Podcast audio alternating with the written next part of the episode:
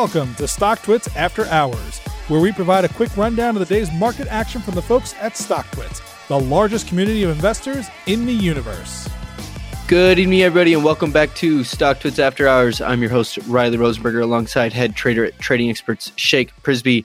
Shake, today is Tuesday, September 29th. The market was fairly quiet out there. What'd you see out there today?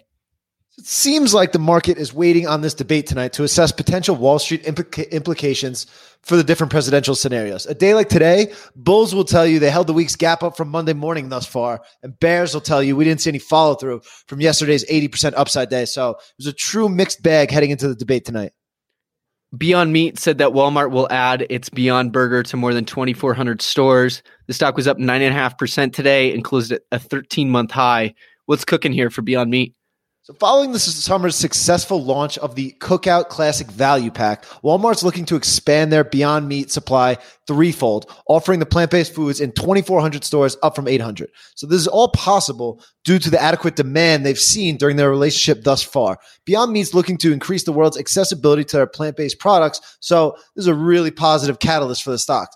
Critics will argue, though, competition is heating up in the plant based space, and that should negatively affect Beyond Meat and their rich valuations going forward. So we'll have to watch if their first mover advantage is strong enough to fend off the competitors. And it looked good today as the stock closed up 9.5%. We have a few companies going public by way of direct listing tomorrow. Palantir and Asana are expected to begin trading. What excites you the most about these two IPOs?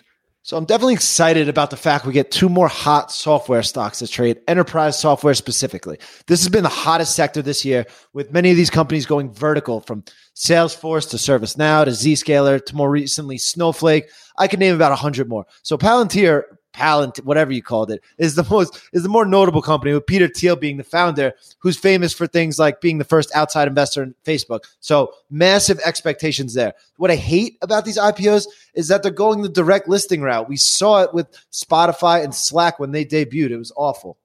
What's wrong with the direct listings? So for traders, it's awful. So direct listings don't have any bank underwriters, so they don't have that stabilizing bid. I mean, it's great for the company. It's bad for traders. That that's that's kind of the perspective I'm taking. I'm taking here. So for an underwriter to deem an IPO successful on day one, they want it to close above the IPO price. For example, if the stock price is at 20, oftentimes when the IPO opens to trade, you'll see something like a million share bid right at 20 bucks, which is the underwriters defending that price. They want a successful day one.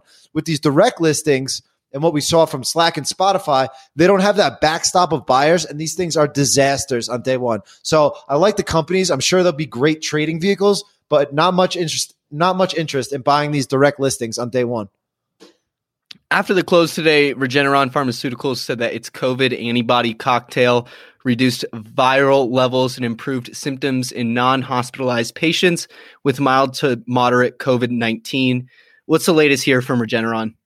This is the first data we're seeing from Regeneron's highly anticipated antibody drug trials for COVID 19. As you mentioned, it's focused on non hospitalized patients, and early signs show it reduced viral levels and improved symptoms faster. The key part of these findings was that it seemed people who have been unable to mount their own immune response were helped most by this drug. These patients were less likely to clear the virus on their own and were at greater risk for prolonged symptoms. So they'll also be testing this drug on hospitalized patients and for prevention. But we're hearing that they'll be quickly contacting regulators about next step about bringing this drug to market. And it's definitely a positive sign with these stage one results. All righty, Shake. We'll talk to you tomorrow, man. Have a good one. All right. Sounds good. You've been listening to StockTwits After Hours. To learn more and subscribe today, visit StockTwits.com. All opinions expressed by the host and podcast guests are solely their own opinions and do not reflect the opinions of StockTwits or their affiliates. This podcast is for informational purposes only and is not intended as a recommendation to buy or sell any security. The podcast is also not a research report and is not intended for the basis of any investment decision. Guests may maintain positions in securities discussed in this podcast.